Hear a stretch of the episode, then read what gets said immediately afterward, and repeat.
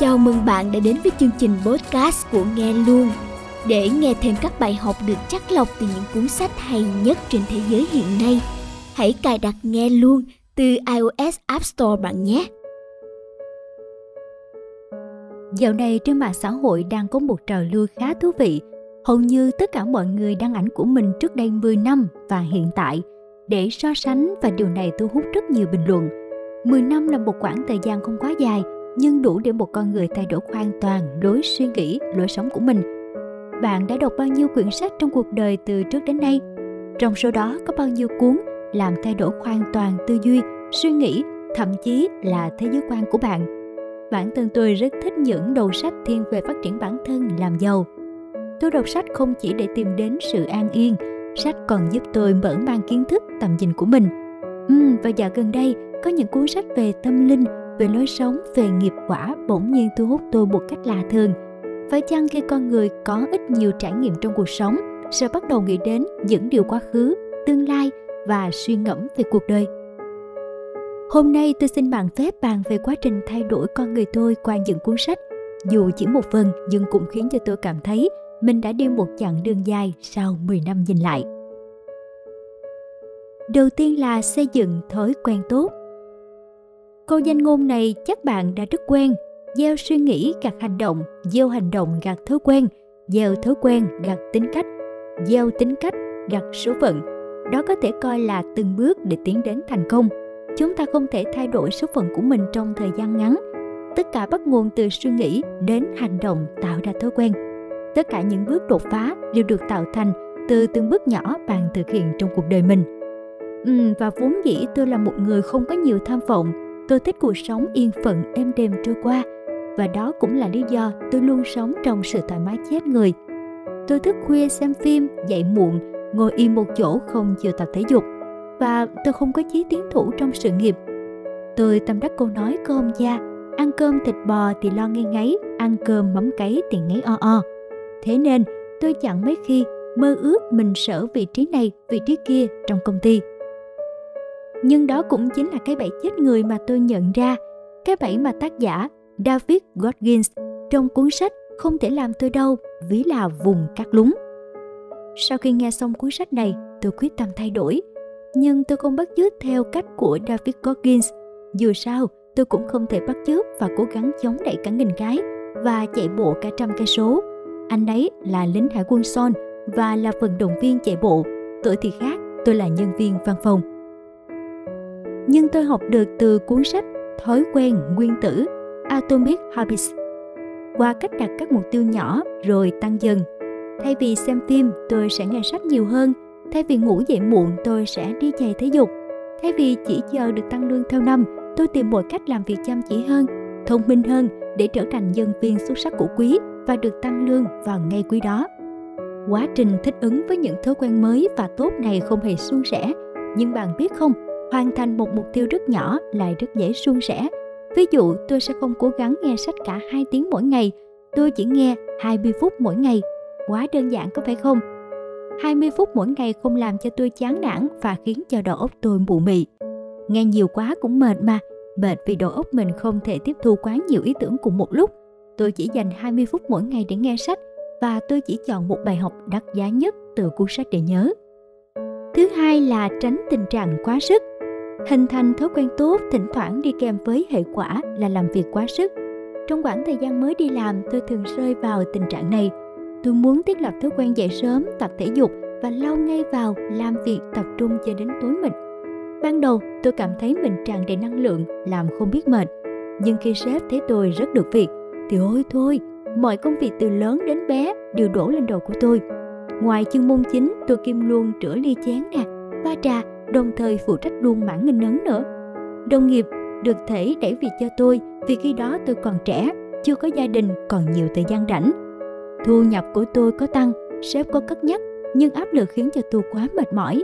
Lâu dần, việc hình thành thói quen tốt lại bao mòn sức lực của tôi. Lúc đó tôi muốn cuốn cuồng tìm cách các phương pháp làm việc hiệu quả mà không tốn sức và tôi đã tìm ra cuốn 15 Series Successful People Know About Time Management được xuất bản với tên tiếng Việt là Người thành công không bao giờ trì hoãn. Cuốn sách đã dạy cho tôi cách quản lý thời gian, công việc hợp lý, tăng năng suất lên nhiều lần mà tinh thần thì vẫn thoải mái, sức khỏe được đảm bảo. Bạn thấy có tuyệt vời không? Có rất nhiều đầu sách có nội dung tương tự, nhưng tôi thấy mình học được rất nhiều từ cuốn sách này. Sau khoảng thời gian khủng hoảng vì quá sức, tôi liền thiết lập lại phương pháp quản lý thời gian. Hàng ngày trước khi đi ngủ, tôi thường lên kế hoạch cho hôm sau. Sau đó tôi thiết lập chế độ ưu tiên cho công việc quan trọng làm trước, công việc kém quan trọng làm sau. Để mọi thứ đi vào khuôn khổ, tôi phải tự kỷ luật bản thân trong 2 tháng trời. Cuối cùng tôi đã cảm thấy mình có thời gian rảnh để luyện tập thể thao, nâng cao sức khỏe, xây dựng mạng lưới các mối quan hệ và giải trí. Cũng nhờ đó mà tôi đã có thời gian tiếp xúc với nhiều cô gái và chọn ra được ý trùng nhân của mình. Thứ ba là tìm đến cái chân thiện mỹ. Có được thói quen tốt, ý chí nghị lực vươn lên là điều đáng quý. Chúng ta nỗ lực hết mức vì sự nghiệp đó là điều nên làm. Đôi lúc vì quá đam mê công việc mà ta bỏ quên gần như tất cả mọi thứ xung quanh từ gia đình, bạn bè, những việc phúc lợi cho xã hội hay đơn giản là tốt cho mọi người. Tôi đã chứng kiến những người vì công danh sự nghiệp sẵn sàng làm hại người khác, đánh đổi mọi thứ quý giá, chẳng hạn như gia đình mình. Có người sẵn sàng gia đạp lên nhân phẩm, gia đạp lên người khác để tiến thân, để có nhiều lợi ích nhất về mình. Người thì đánh đổi sự tự do, sức khỏe cũng vì sự nghiệp. Liệu điều đó có đáng để chúng ta đánh đổi tất cả những điều đó không? Ừ, và tuy bản thân không bao giờ đánh đổi hạnh phúc gia đình hay nhân phẩm để đạt được mục đích, nhưng đã có lúc tôi để công việc làm cho say mê đến độ không nghĩ được gì khác. Tôi sáng đi làm sớm, tối về muộn, chả mấy khi hỏi han đến cha mẹ và phó mặt con cái cho vợ. Sự nghiệp thăng tiến đến đâu, tôi lại càng lún sâu, đến nỗi một ngày về, vợ không nhìn mặt, con không thèm yêu. Đến nỗi khi cha tôi vào bệnh viện, tôi mới biết ông đã bị bệnh từ lâu, nhưng vì tôi không quan tâm, ít hỏi han, tôi vô cùng bế tắc và xấu hổ trong khoảng thời gian đó. Tôi hoang mang cực độ, không biết là có nên gác lại sự nghiệp để dành thời gian cho gia đình hay không. Tôi thật sự vẫn nuối tiếc sự nghiệp đang lên của mình. Nhưng rồi cuốn sách Vị tu sĩ, bán chiếc Ferrari đã xuất hiện cho tôi lời giải đáp. Tựa đề sách ấn tượng và nội dung cũng thu hút không kém.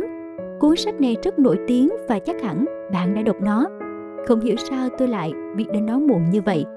Tôi ước giá như gặp nó sớm hơn tôi đã thay đổi từ sớm để không bị rơi vào hoàn cảnh éo le như thế này. Câu chuyện về một vị luật sư ở đỉnh cao danh vọng bỗng bán đi tất cả mọi thứ để đi tìm bản ngã thực sự, sống một cuộc sống khắc khổ. Nó không phải là vô lý khi có một biến cố xảy ra, bạn đột ngột thay đổi nhân sinh quan của mình. Với nhân vật trong sách sau một lần đột quỵ vì làm việc quá sức, còn đối với tôi là sau những biến cố gia đình không hạnh phúc. Bỗng chốc mọi vật chất trở thành hư vô. Ông luật sư kia sau khi từ bỏ tất cả đã tìm lại được chính mình, sống một cách có ý nghĩa và để lại di sản cho cuộc sống. Tôi thì chưa làm được như vậy, nhưng chí ít tôi đã trở thành một người cha, một người chồng, người con có trách nhiệm hơn. Cuộc sống gia đình trở nên bớt ngột ngạt hơn. Nhưng tôi đã thay đổi cách sống của bản thân. Sự nghiệp dù rất quan trọng, cũng sẽ không có giá trị gì nếu không có sức khỏe, không có tình yêu thương ấm áp từ gia đình. Tôi sắp xếp thời gian tốt hơn, từ chối các cuộc gặp với đối tác không cần thiết, từ chối các cuộc nhậu với bạn bè để dành thời gian cho gia đình và bản thân nhiều hơn. Tôi tạo dựng thói quen tốt vào buổi sáng. Tôi đã bớt chút thời gian công việc để nghiên cứu thêm về thiền, yoga vì những môn này giúp cho tâm hồn của chúng ta tĩnh lặng, loại bỏ dần những bon chen trong cuộc sống đời thường. Tôi dậy sớm hơn nè, thể dục nhiều hơn và ăn nhiều rau xanh tươi hơn là thịt. Tôi cảm thấy cuộc sống thật tươi đẹp và còn rất nhiều điều ý nghĩa mà trước đây chưa từng nghĩ tới. Như các nhà tu hành vẫn thường nói, đó là những mầu nhiệm của cuộc sống. Ban đầu tôi nghĩ rằng mình chấp nhận hy sinh sự nghiệp để có cuộc sống trọn vẹn hơn. Nhưng điều kỳ diệu là sự nghiệp của tôi không thưa chột hay dậm chân, mà ngược lại, nó tốt lên từng ngày hơn cả những tưởng tượng của tôi. Hóa ra, nhờ dành thời gian nhiều hơn cho gia đình và bản thân, tôi có một cuộc sống viên mãn hơn, sức khỏe tốt hơn và trí tuệ minh mẫn hơn tôi đã làm việc tốt hơn dù không cắm đầu vào công việc. Thứ tư là luật nhân quả.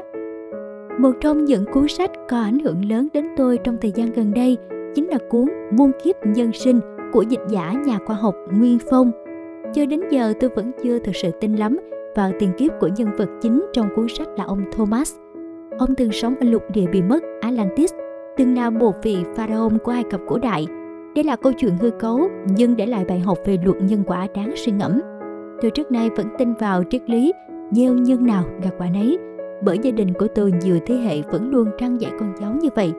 Nhưng rồi cuộc sống bộn bề loa toan khiến cho tôi gần như quên bản quy luật đó. Tôi thiếu quan tâm đến cha mẹ, ít để ý đến con cái. Tôi cạnh tranh quyết liệt ngoài cuộc sống, đôi khi dở cả những thủ đoạn đáng sợ để đạt được mục tiêu của mình.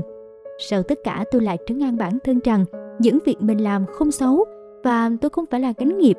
Nhưng tôi nào có biết rằng dù có làm gì, dù lớn hay nhỏ, thậm chí chỉ là trong suy nghĩ, vũ trụ sẽ ghi nhận lại hết và sẽ trả lại cho ta không sớm thì muộn. Có nhân quả nhãn tiền, nhưng có nhân quả phải đến kiếp sau, kiếp sau nữa mới đến. Vì thế khi suy nghĩ hay làm điều gì không đúng, tôi gần như không sợ sẽ bị báo ứng. Có câu nói rất hay, nhân quả đừng để thấy rồi mới tin. Vì thế, cho nên hãy gieo những nhân lành để gặt lấy quả ngọt, đừng gieo nhân xấu để gặt quả xấu. Mà nhân lành là gì? Đó không chỉ là những việc tốt mà chúng ta làm cho người khác, đó không chỉ là cách bạn quan tâm đến những người thân, bạn bè, đồng nghiệp xung quanh. Đó còn là cả trong suy nghĩ nữa. Trước đây tôi từng nghĩ chỉ cần làm việc tốt là đủ, nhưng nếu tâm không sáng và chỉ nghĩ những điều đen tối thì nghiệp vẫn có thể đến không sớm thì muộn. Trước đây tôi cũng không tin là có tiền kiếp đâu. Chết là hết, liệu còn có thể tái sinh luân hồi trở lại? Nhưng cuốn sách chứng minh cho tôi thấy người có nhiều kiếp sống khác nhau. Và không phải kiếp nào ta cũng làm người, vì ta làm ở kiếp này có khi đến kiếp sau mới thấy được quả. Vậy cho nên không ít kẻ tưởng rằng nghiệp quả không đến, đâm ra lầm đường lạc lối, sống mà không nghĩ đến mai sau. Bạn không tin vào nhân quả cũng được, không ai ép buộc bạn điều đó cả. Nhưng ít nhất bạn cũng cần tin rằng con người trên đời phải sống sao cho tốt, không hổ thẹn với lương tâm. Những câu chuyện nghe có vẻ huyền ảo trong buôn kiếp nhân sinh mở ra cho tôi nhiều kiến thức mới về cách suy nghĩ, luật nhân quả, nghiệp và cách sống của con người. Thế đấy, tôi đã thay đổi rất nhiều. Tôi không nói rằng sách là thứ khiến tôi thay đổi bản thân, nhưng sách đã giúp tôi có những quyết định sáng suốt khi cần. Tôi không dành nhiều thời gian để nghiền ngẫm vài trang sách hoặc dành cả tuần để đọc một cuốn sách. Nhưng tôi biết áp dụng những gì học được vào thực tế. Tôi dành thời gian nhiều hơn cho thực tế. Thành công trong sự nghiệp đôi khi không phải lúc nào cũng đem đến hạnh phúc trong cuộc sống cá nhân. Ai cũng muốn có tất cả, công việc tốt, gia đình ấm êm, sức khỏe dồi dào. Ấy mà rất ít người có tất cả mọi thứ quý giá đó. Cuộc đời luôn là sự đánh đổi. Bạn muốn có thứ này thì phải chấp nhận thứ kia. Tôi không khuyên bạn phải dành hết cho sự nghiệp hay là dành hết cho mọi người mình yêu thương. Mà chúng ta đều có sự lựa chọn và chỉ có thời gian mới trả lời được lựa chọn đó là đúng hay sai. Có điều quan trọng là khi bạn thấy con đường mình đi là sai lầm thì hãy dám thay đổi bản thân. Ví dụ bạn chọn sai con đường sự nghiệp, sai phương pháp làm việc hãy dừng lại và tìm hướng đi mới nếu bạn cảm thấy đã quá mệt mỏi với cuộc sống bon chen áp lực ngoài kia hãy dám vứt bỏ đi nhiều thứ vật chất để sống tốt hơn. Thay đổi tất nhiên không hề dễ dàng. Đó là bao sự trăn trở đối tiếc vượt lộn, thậm chí là đau đớn. Đến với sách cũng là cách tuyệt vời, giúp cho bạn thay đổi theo hướng đúng đắn và tiếp thêm cho bạn nghị lực nhằm hướng đến mục tiêu. Thay đổi để thành công và thay đổi để sống tốt hơn.